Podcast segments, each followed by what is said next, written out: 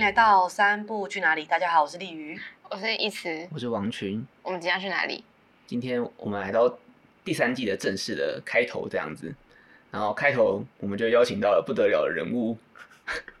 刘总是疑惑的 脸，没有想说是开头吗？我们不是已经第二季了啦？第零集不算开头吧？第零集是开头之前嘛。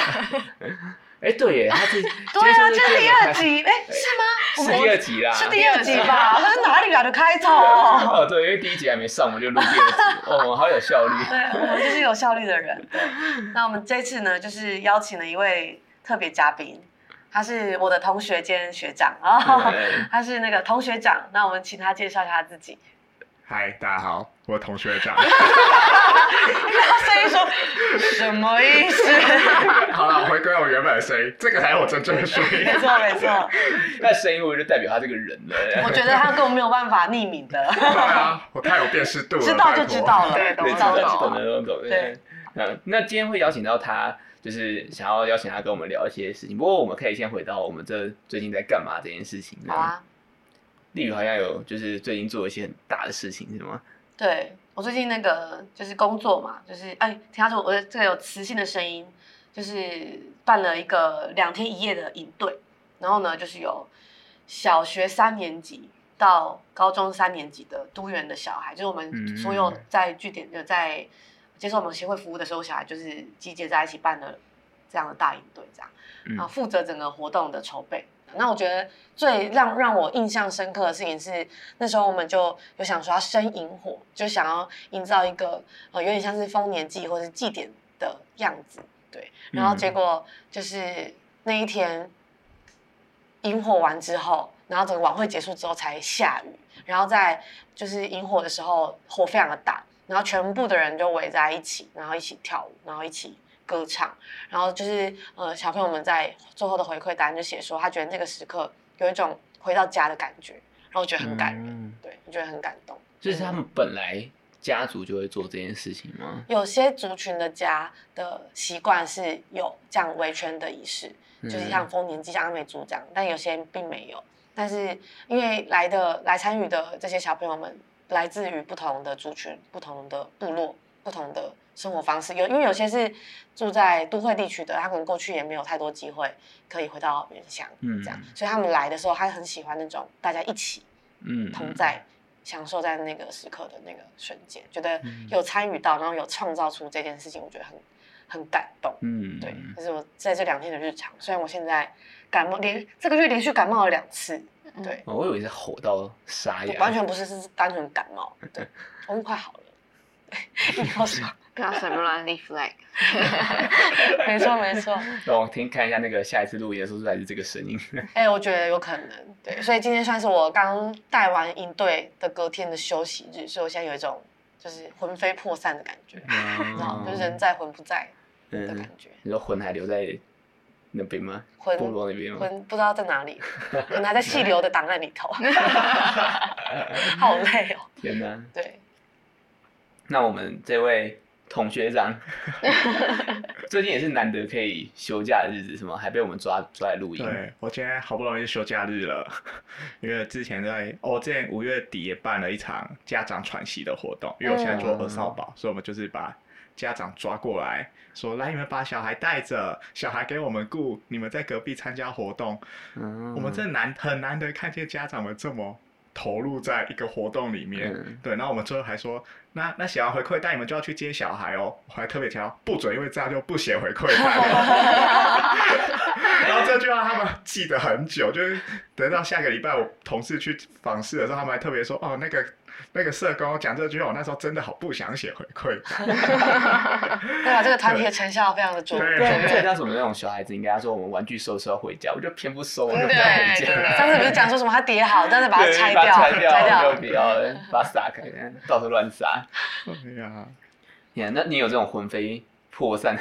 我我没有，我明天要开一个大会，哦，要把魂招回来，所以我魂马上就要回来了。对，大会会遇到我们的胡老师，哇，整日坐镇的那种，那有点紧张。对啊，写论文的时候，那个每天看到胡老师都会先先敬礼九十度，对啊，老师不要再问了，我一场就不要问。我上次被问到一个，他跟我说我可以把我论文丢下去。因为哎，你如果再写不出来，论文丢下去，可以开始写新的，这样不行不行，这样太可怕了。嗯，好了，回到我们这一集，我们这一集要跟大家讨论的是有关于社工师修法。在我们上一集，然后我们好像有跟大家提到说，就是最近社工师有修法，嗯，那其中一个就是跟保护社工可以安全的执行他的业务有关的法规这样子，嗯嗯。但是在讨论这个法规之前，想跟先跟大家聊聊，就是平常可能在工作过程当中遇到什么事情是，可能是有人会怎么样影响到你的工作的这一点吗？唉，身为一个儿少保社工，非常心有戚戚。而且我觉得，对哦，因为我是二线单位，就是我是我们是承接，就是家防中心已经转下来，觉得相对风险低的按家们了，嗯、所以我相信。家防中心或社会局，他们做直接的时候，应该更有这样的冲突事件会发生。嗯、可是对我们来说，我们也有很多事件。然后我自己有遇到一些，我觉得比较多发生，就是因为我们会进到家里嘛，然后我又是个男的，嗯、所以爸爸们都会很自在的，就是只穿一条内裤在跟我 对话。这个算是妨碍业务吗？我在想会不会算是性骚扰不舒服。对啊，但但好像又是我去他们家，好像得配合一下。所以你在遇到那个情境，那个打开门的瞬间，那那这个这样子的状态，你怎么回应？我就哇哦，家里是不是最近有点热？冷气怎么不开呢？对，对，那我觉得这就是一个潜在的风险嘛，因为像我是男生，所以我可能。在性别上是还好，可是整间办公室只有我是男的。那如果今天是我同事遇到这样的案件，嗯、会不会有其他性上面的议题产生？嗯，我觉得这都是有可能的潜在风险。嗯，对。然后，但因为我觉得以我来说，我跟家长的冲突发生比较少。我到现在发生最大的冲突，反而是跟小孩。哦，是跟一个国、嗯、国一的男生。嗯，然后他那时候我们就是在医院要陪他会诊。他就突然整个，因为他就是已经有一些身心症状的孩子，然后他就突然整个压起来，就是在医院里大吵大闹，然后躺在地上，然后又做事，不是做事，他已经在攻击他妈妈了。哦，对，然后在那个当场，我又必须要及时的介入。可是我觉得在那个介入的当下，有很多要去思考的点，例如我要怎么介入，嗯，我要找谁来介入，然后我介入的方式是什么，我们的关系会怎么变化。我跟他的关系，我跟妈妈的关系，妈妈跟他的关系，嗯、所以我觉得在一个冲突事件的当下，你会有很多个念头要去突然冲进来，可是你要当机立断的去做一件你觉得当下最合理又最不会伤害到彼此的方式。嗯，对，所以他算就是在我有去压制他，我把他压在墙上，然后他过程也是有不断的一些。大家知道的，抗扭动、扭动、挣扎，嗯，强势脱困。所以，我虽然没有受到什么明显的，就例如被打到淤青的这种事件，可是我觉得，嗯，这难保就是不好说哎，就是只是刚好他今天可能觉得不至于想要伤害到我，所以他比较软。可是如果他今天真的激动起来了，那我真的可能是被打。他是一个比我还大只的男生，嗯，对啊，我相信他的力道一定也是。马上就可以把我弄成伤的，嗯，对，所以我觉得，其实，在做社工这一行之中，我们遇到很多风险，可是我们很难去真的预防所有的风险，嗯，对，我们都只能在当下做一些及时的，那就这样吧，先这样了。对，嗯，我那时候在想说，我要不要叫警卫来？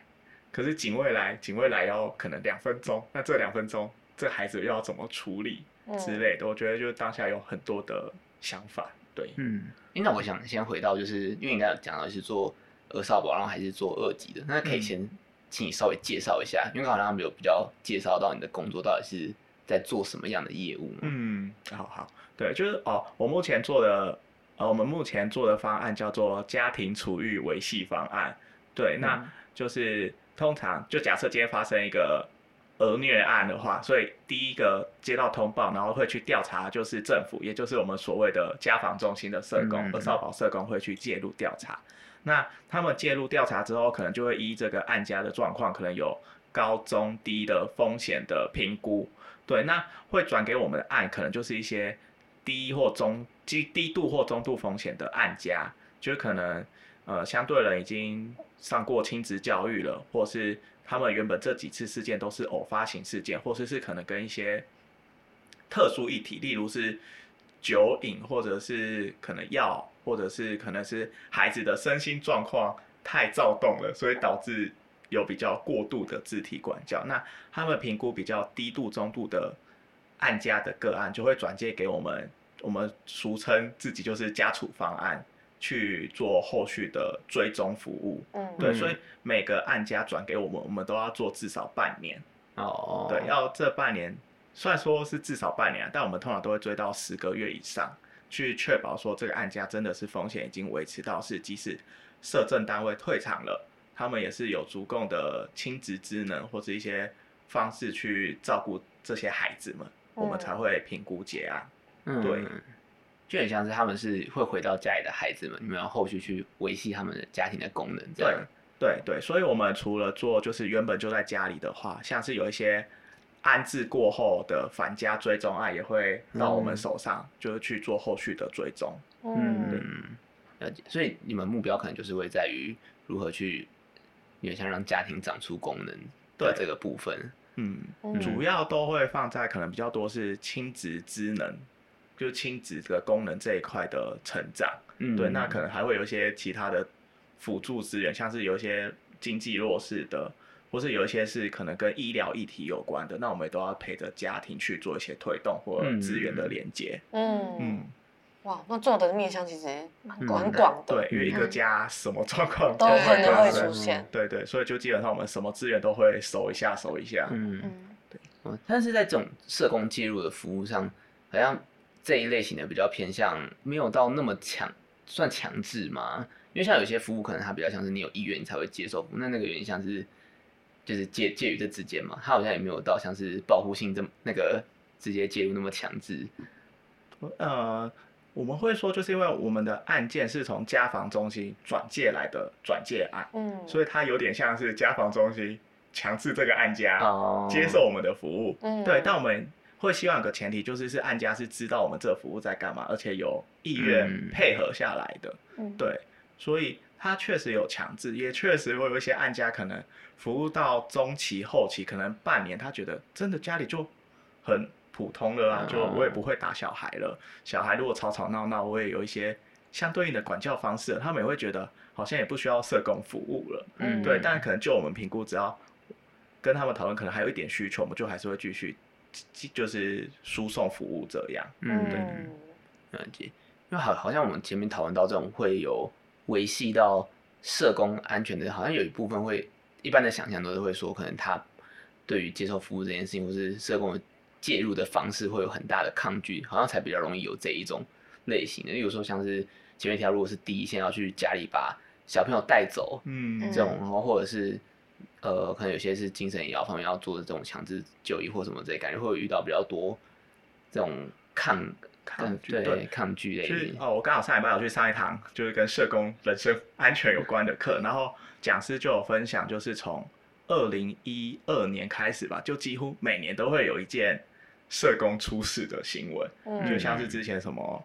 高雄有拿镰刀被砍的，嗯，或是之前新北好像是，哎、欸，好像也是高雄丢汽油弹，然后新北就是那个一群黑衣人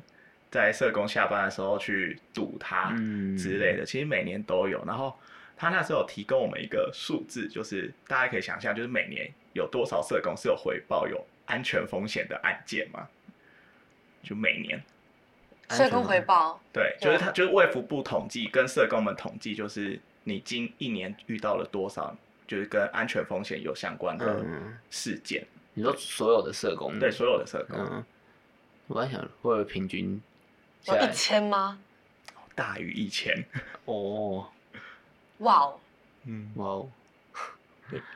就是答案是一年平均是五千件，五千哦，对，五千，所以每个月应该就是四百出头的安全风险案件。就是可能没有被报道新闻，可能程度也没有到所谓的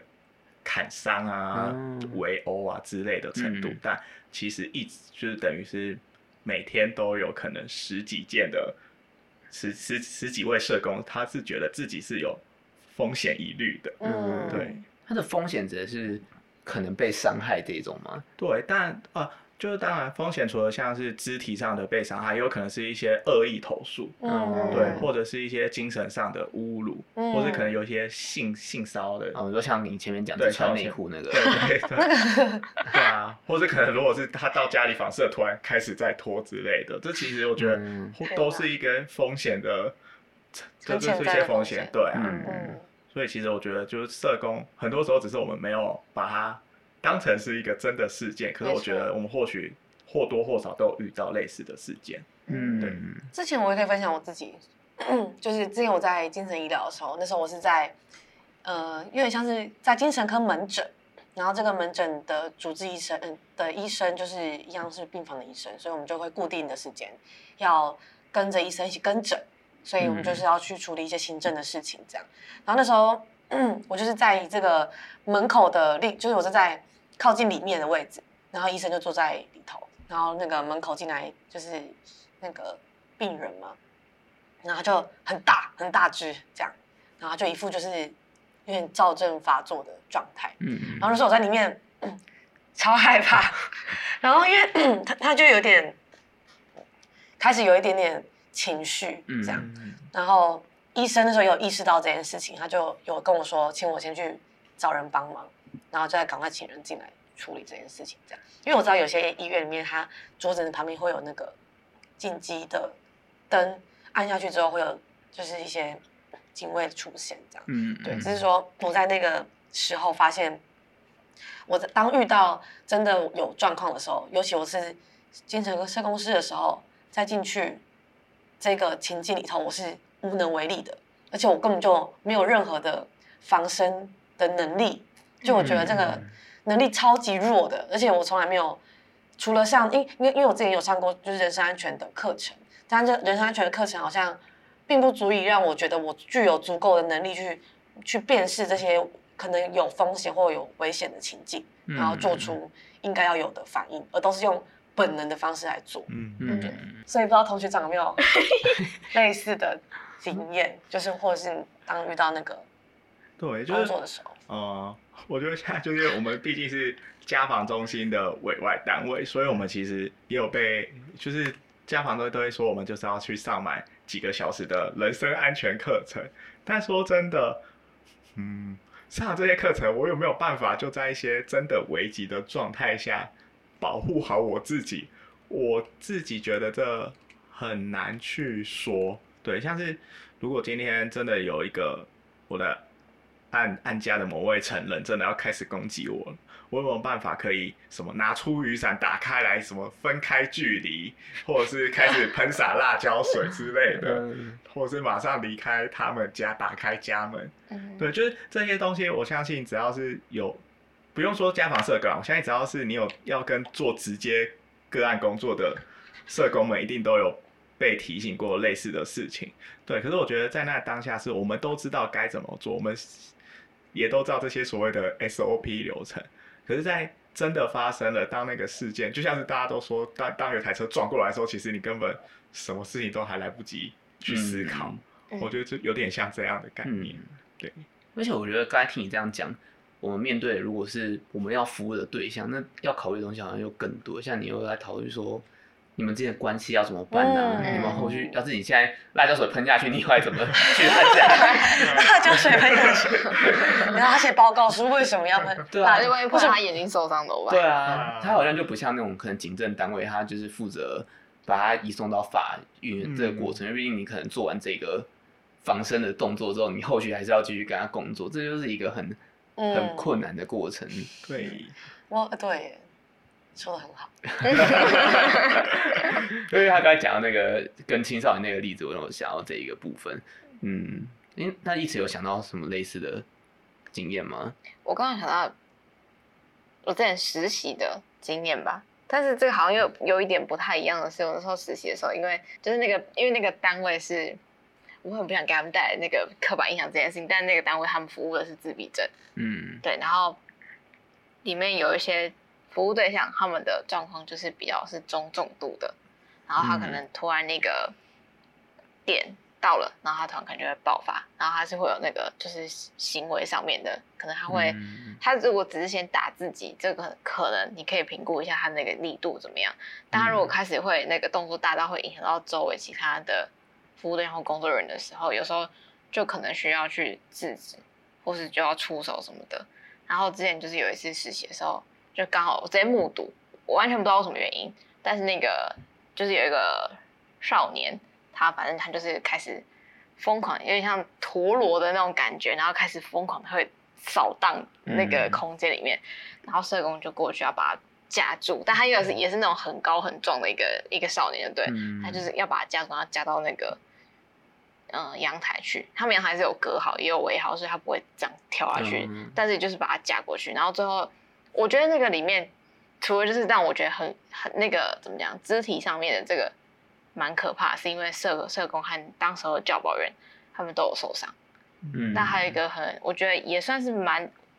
因为那算是那个服务对象特殊性吧。他在后来被隔离开的时候，你是看到他自己一个人在里面发狂，或者是狂躁那个状态，就是也是蛮为难吧。就是我们先保护好自己，可是我们好像没办法在保护好自己的同时，也保护好他不。因为他的一些无法克制的行为，然后对自己的造成的伤害，这件事情可以被降低。嗯，对，因为他后来确实也受伤，就是工作的受伤，但他自己在外面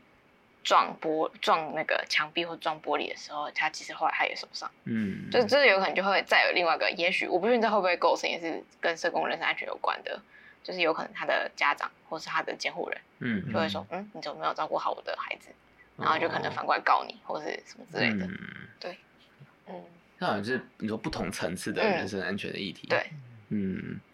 这会不会跟那个啊，就是医生他们有很多那个说什么在呃治疗过程当中的那些行为是不会被告的那个法律上的那个权利吗？现在社工不知道有没有这个 这一块，我觉得好像修法也是想要靠近这种医疗人员的这一块，嗯，嗯，感觉之后可以再讨论看看会不会这一类型的案件可以往这一块走。嗯，我自己的经验好像比较多，就是没有到那么直接的冲突，因为我之前服务的是目睹的家庭，那其实也是有点像是在做这种家属的工作这样子，然后只是服务对象可能又更关注在小孩身上一点，然后之前有可能有遇过比较紧张的，都是那种父母如果同时在场，那父母之间的冲突，但比较少的是对社工的比较少。嗯，那之前还是有听过是那种在这种开庭的过程当中，就例如说小孩子。以可能那种呃保护是呃保护令的案件，他可能以证人的角色要进法院，然后社工他们就会陪着小朋友一起去这样子，然后这个时候小朋友讲什么话或什么之类，然后很容易就是让其中一方家长是很不满的，然后甚至会觉得是不是你社工都在带小朋友讲一些谎话什么，然后可能在法院外会起一些冲突，这也是有听过类似的事情，嗯，那好像这一块就。毕竟在法院里面，就是比较不像那种是 在案家里面，就是很无助的那种感觉。感觉法在法院里面就会比较多，是有可能可以做到，就是我们就分开出去啊，或是也有那种可以跟法官讨论，是不是可以证人进来的时候两两造双方先离开之类的。嗯，就感觉处理的方法会比较多元，这样。嗯，就那个环境感觉是可以先设设计过。嗯，那之前好像有听过类似像那种偏保护性机构。被被骚扰的案件，这种感觉蛮多的。对，因为像我自己，我们单位比较特别，是我还没有接监护案，所以我们如果有一些服务对象就住在安置机构。嗯，那我确实也有看过，就是我的，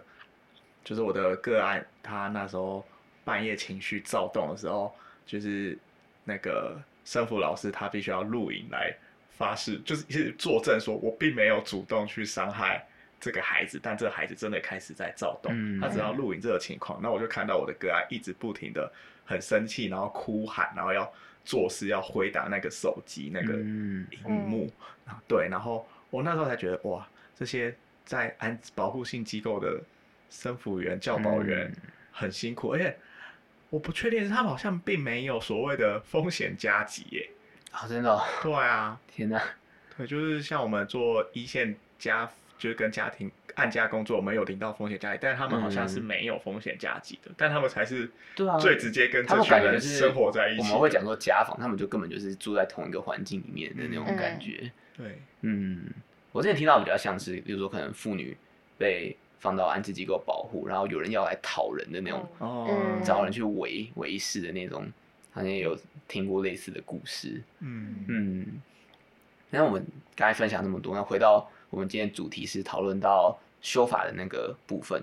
对。那一晨要讲一下法规修条什么？好，就是呢，原本社工司法第十九条它规定，原本原本的它是规定说，社工在执行就是业务的时候，如果受到不法侵害的话，可以请求检察单位提供必要协助，然后还有呃机关可以提供一些诉讼或法律协助。那在修法之后，它是增加了就是。呃，社工他如果在执行业务期间，任何人不可以以强暴或是胁迫、恐吓、公然侮辱等其他非法方式妨害业务执行。然后同时就是他也呃规定说，就是社工所属的机关或是团体、事务所，他应该要提供相对应的法律协助。这是第十九条的部分，然后也是我们今天主要是针对就是社工人身安全这一块进行讨论的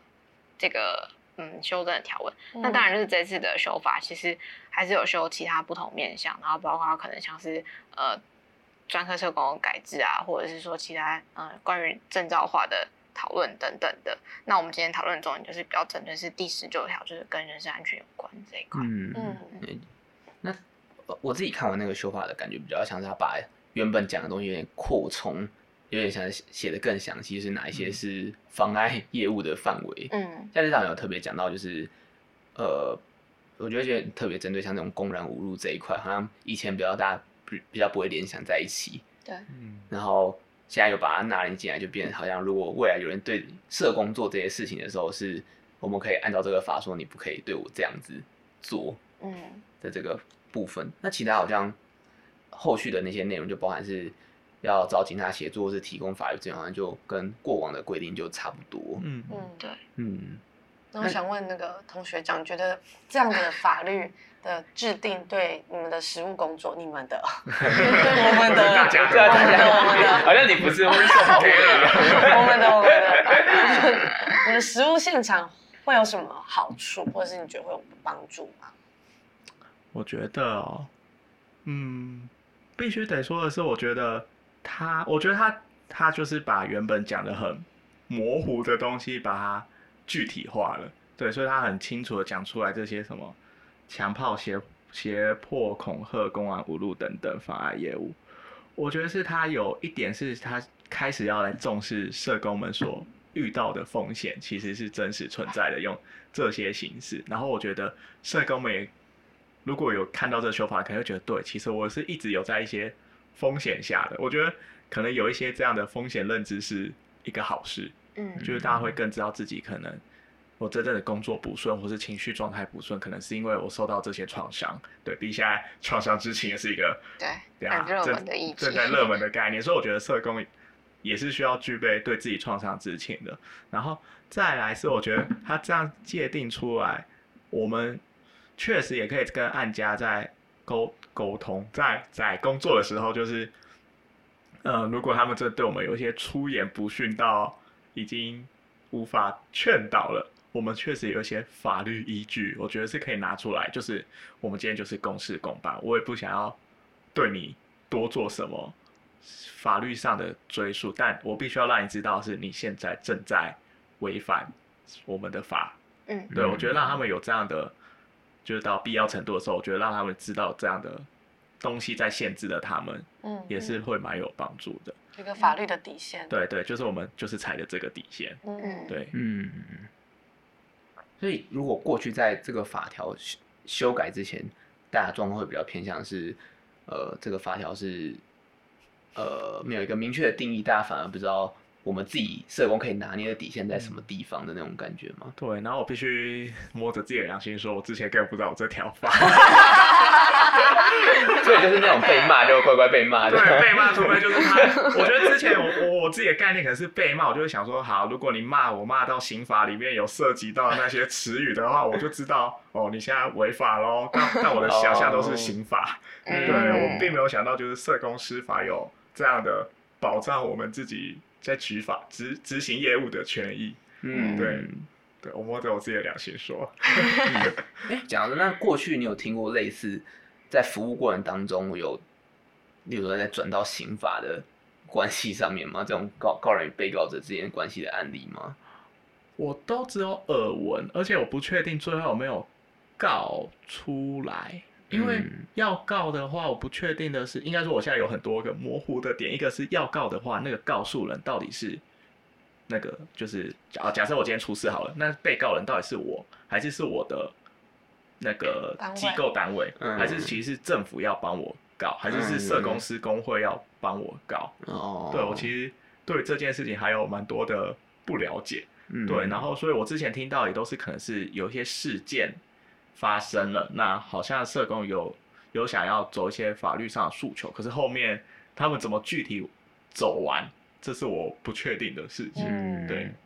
因为代表这件事情其实也不算很普及嘛，就大家大家只有耳闻，没有听过，就是详细，对，好像也没有很多那种社工的人身安全会教你怎么样去跟。对，因为像之前的新闻爆出来，然后大家好像。就是后后面的新闻都是写说什么这个社工可能要经过多长的休养期，然后才可才有恢复工作之类的，但好像都也比较没有提到，就是那这些人有没有被用社工司法，或者是因为可能之前的事件比较是公公诉罪，所以可能都是公诉那边处理了。Oh. 那到底有没有谁是用社工或是社工相关单位的权益呃的名义去提起告诉的？我觉得。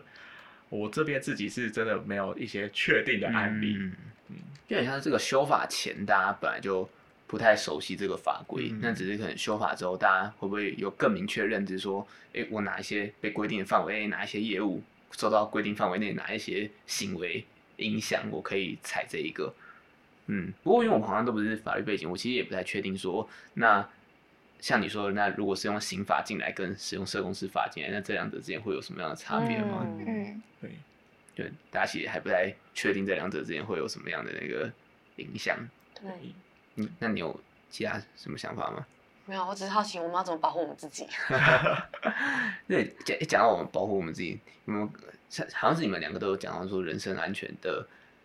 在社工领域的这种推广吗？那这种推广，就是你们可能过去都接受到什么，然后你们可能觉得还需要，可能再多增加什么课程或者是资源吗？因为我上的比较早，我应该一百零六、一百零七年上，我可以先说，我我我就上过那个时候的，先讲，我因为我因为我先讲，因为你在讲你刚刚上上的，或许会有这几年有不同。就是那上就是上那个防身术，然后他就讲，他就找找，就是我们就是那种大礼堂嘛，一次就是好几百人上，然后就一样先讲现况啊，这个很重很严重啊，干嘛的，然后他就那个防身健身防防身术的教练就就请一个人来示范，他就就说，哎，怎么人最什么，呃，最呃容易攻攻击的地方是是哪些地方？怎么？他就双就是找一个人下来示范。比如什么攻击的喉咙，然后是保护自己的时候，就是要什么双手摆这个姿势这样，然后说的是那，瘦的是那这样，然后把它记起来。但现在我也忘记了。这东西不用，你当下要 要做那个反应也做不出来。对啊，怎么办？所以我才问嘛，所以因为我忘记，所以我才问一下。就是对。那我问一下同学长。我没上，我跟你说，因为我卡到疫情，所以我不可能上实体。那你们要在镜头前面演练吗？没有，所以我都我们都。我们哎，不是我们，就我上的都是一些比较什么，你去访视前、访视中、访视后，你要做的一些观察跟评估啊之类的。Oh. 你你访视前可能要打再打电话跟他确认啊，你他的情绪状况啊，然后再说我等下要过去喽。那你家现在有谁？那如果到时候我去到他家，突然有个陌生人出来的话，就要更小心啊之类的。Mm. 或是如果像是家访社工他们有一些高高风险的案件的话，他们是可以直接。可能就是两个人一起去访案，或者是请警察一起进到案家里访视。嗯，对。然后可能访视中，我们要注意好自己的跑跑路线啊，什么要离什么要坐在离门口最近的地方。对，这就好像大家都会，就比较是概念型的，对，都是概念型的。然后什么包包要放腿上，这样如果真的什么有东西泼过来，或有东西刺过来，你还有一个挡的机会。很细节，对，很细节。那你那时候上的都没有这么细节啊？没有，就是我是比较早期的嘛。这样你那个时候他都没有教你这些概念，说你要在哪边，或者什么，只要就直接到那个阶段是有人要攻击你的当下，你要干嘛的那个部分。对，对，但我觉得跟那个老师课讲师有关啦。嗯，可能他找的讲师可能就是真的是教你如何防身术的那种，嗯、对，不太一样。嗯，但我们很可惜没有实际演练，因为我们在大礼堂也没办法两两一组合。我们就看 第一步，第二动，第三动，哎，离开啊！不是啊，这个互相演练，没有没有一个人有练习当那个刺客。对啊，就一个人要练习怎么刺人呢？还有一个人要练习怎么防身呢？对，但我对啊，很有趣。嗯，那你们会觉得就是这样子的教学跟可能实际上当下会面面对到的困境之间，我们还需要多增加一些什么东西吗？可以帮助到一般社工人员？因为我刚才第一个想到其实是有关后续我们可以做些什么事情的这个部分，例如说像是呃，如果我当下做这些反抗的，我后续要怎么跟安家互动啊，或者我后续可能可以采用哪些法律途径或什么的，这好像是你们刚才提到那种人身安全教育里面比较不会讲到的嘛。我觉得如果这个部分可以在这种教育里面被提到的话，是不是可以帮助社工在第一下反应的时候不用那么，就是考虑那么多的东西？我可以知道我现在做什么事情后果会是什么？嗯，对。但就是我自己是有提到，就听到就是说，可能有的单位就会说，那如果真的发生了类似的冲突案件，这一案就可以更换主责，因为工作还是得做，我们嗯就要换人做，对，就换人做。嗯嗯，如果这种难查的案都会变督导案。嗯，那督导案如果在遇到类似的事情，还要转机构的 不确定会怎么处理。但对啊，因为毕竟我们又不能抛弃案家，直接这样就结案。嗯、哦，对啦，确实，所以就是如果真的是很难缠的个案，就真的只能这种换人。嗯嗯。哎、欸，但我也很好奇，像刚刚提到那个人身安全，有一些是会说访视的时候要呃，有些状况可以找警察一起陪同。你有跟警察合作的经验吗？哦，我实习的时候在家防中心实习的时候，我们确实有跟警察一起陪同。我们这就是直接打电话说我是家防中心的社工，然后我们等一下预计要去访视哪一个地址的案家，然后因为考量有什么样的风险，嗯、所以希望有警政单位一起陪同。嗯、所以是真的有陪，只是我们那天没有去访到人。哦、对，然后哦，因为刚好前两个礼拜我有一个另一个同事，他有。跟我们所谓的家访官，就是警政单位里面负责处理家暴案件的警官，对，一起去访视的状况。然后那时候他们就会先事先套好话，就是说为什么今天会有家访官一起过去？家访官在整个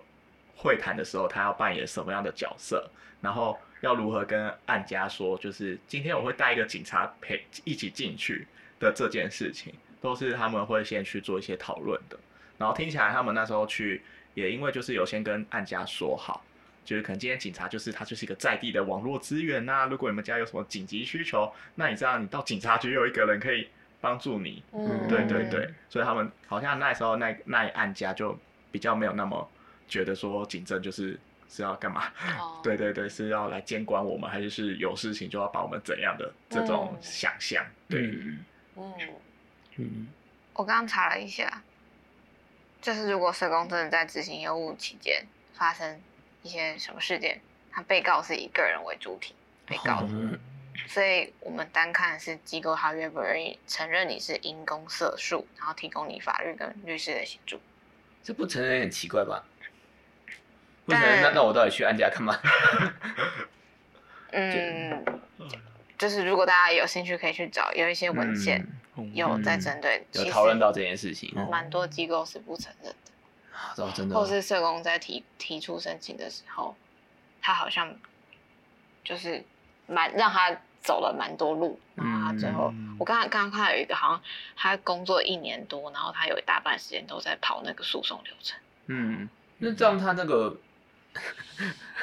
这篇。哦，大家可以自己去找，但我们可以不用讲。如果大家有兴趣，可以去找。嗯嗯，因为我刚才想到，如果一般的机构不愿意承认这件事情的话，那他在法规里面规定说，那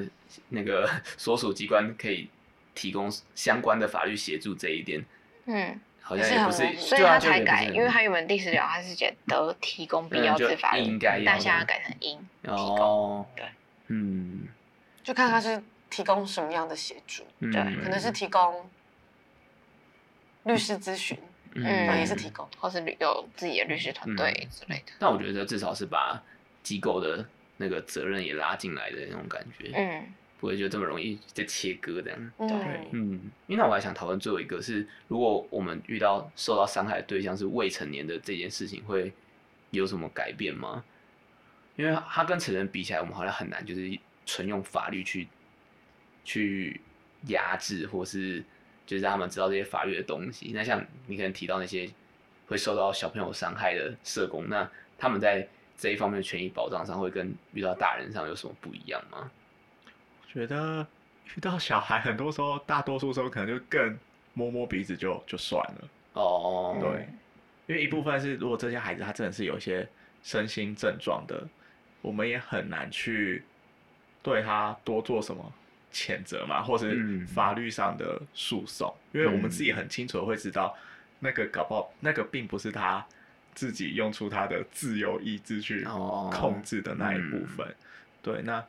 像是我那个小孩，如果他真的打我，我也不可能，我真的不会对他提出什么告诉了。但我可能之后会用这个例子跟他去说，就是当他情绪上来的时候，他伤害了我，那我是什么想法？那或许他在家中，他这样伤害了他的亲人或是他的同侪，大家也会有类似的状态。嗯，我可能就会变成一个 经验的一个，变成一个经验的传承嘛，就是让他知道是原来他在做出这些事情会这样。嗯，但。真的用到啊，因为我自己目前没有遇到所谓比较飞行少年吧，就是可能是真的出于个人意志做出一些犯法行为的孩子，嗯、所以我很难说，如果今天我真的遇到就是、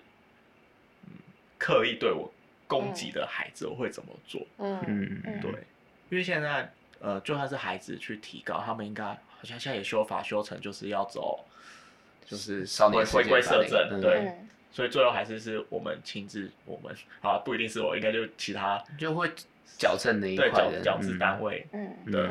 介入，对，嗯，啊，就像可能大家有听过一些以前会讲那种少年监狱，现在就叫什么什么学校，嗯，然后就是他们会可能会进到里面，我不知道那个算不算某一种服刑的那种感觉，换一种方式，我觉得是让他们在接受教育的，就像教育体制的框架下面去做这样子的。就是法律上的责任这样子，嗯嗯，对我好像听到的也比较多，都是偏向那种摸摸鼻子嘛，但可能也有一些状况是，就是遇到小朋友伤害，那那些小朋友伤害当然是跟大人可以给到伤害比起来是也是不同等级的啦。就如果小朋友真的比较小一点，他们可能伤害上那种打打你的那个力道或什么这些，其实都是相对于大人的这种来讲。可能就是伤害也不不一定会那么严重，对啊，嗯，因为像今天我有一个小小孩，他就情绪躁动，他就拿东西丢我，或者他就刚好一个挥我，我的鼻子就整个被他打到，嗯，但我也不可能就说，那我要对这个四岁的小孩提告了，嗯，对，我觉得这就是就是有些时候就是大多数我们可能真的就是摸摸鼻子，知道他不是故意的，嗯，对，了解。那我们今天讨论就差不多到这边，我们今天就邀请到我们的。同学长，跟我一起分享有关于就是在做这种保护性案件服务上面会遇到一些跟人身安全有关的故事。那其实我们都有耳闻或者亲自经历到一些，就是在工作中让你觉得有些嗯可能害怕，或觉得有些风受伤风险的事情。那这些事情的话，其实我们过去的法律是很少告诉我们说我们可以怎么做，甚至可能就是只有一些这种人身安全教育，告诉你说。你可能可以先做什么样的观察预防啊，或者在当下上做一些，就是当下演演练，说你可以做些什么反应之类的，嗯，比较偏向这一类型的。那这次修法的话，其实是有把这些更明确的，我们哪一些工作受到哪一些类型的呃影响或者妨碍的时候，我们可以用这条法律来处理，然后也有更明确的规定到说，就是机构它其实应该是要负责提供这些法律协助，那当然是提供到。大家未来说，如果你在工作当中遇到，呃，我觉得也像是那个同学长前面提到说，很多社工他其实不知道自己的权益受到侵害这一点。嗯，那当然也是希望就是可能大家在这法律类型的上面的这些呃过程当中，修法过程当中也更能体会到说，社工其实应该要有哪一些法律上的保护，那我们可以就是透过哪些方式去保护自己的权益这样子。嗯，那、我们今天有那个吗？抽卡，好，交给同学长抽。好，你可以随便抽一张这样。对啊，要仪式感，要用左手。右手是左手，我不知道，右手是擦屁股。我办公室这样讲，哦、是吗？是这个规定吗？我们办公室说仪式感要用左手。好的，好他，好，先拿起来的。OK OK，哇哦！我觉得跟我们今天有点连接到的部分，每次都有。没错，他说面对心魔是使自己完整并活在光中的不二法门，所以请法律尽数的完整好吗？对啊，就要真的面对到那些不足的东西，我们其实才能看到这些我们该调整的部部分啊。嗯嗯，OK OK。因为这这个心心魔，就是我们前面提到那种，就是那种危机的恐惧感，其实还蛮像这种感觉的嘛。你要是在遇到了，那他在你身上一定也会留下痕迹，就像我们可能在做服务的那个部分。嗯、所以社工其实你也是要真的知道你自己发生了什么事情，嗯、也不是只有个案才会有这种创伤议题。对，嗯，对啊，那就这张卡片就送给大家，那就。呃，我们就两周后再见。好啊，那就大家拜拜，拜拜。拜拜。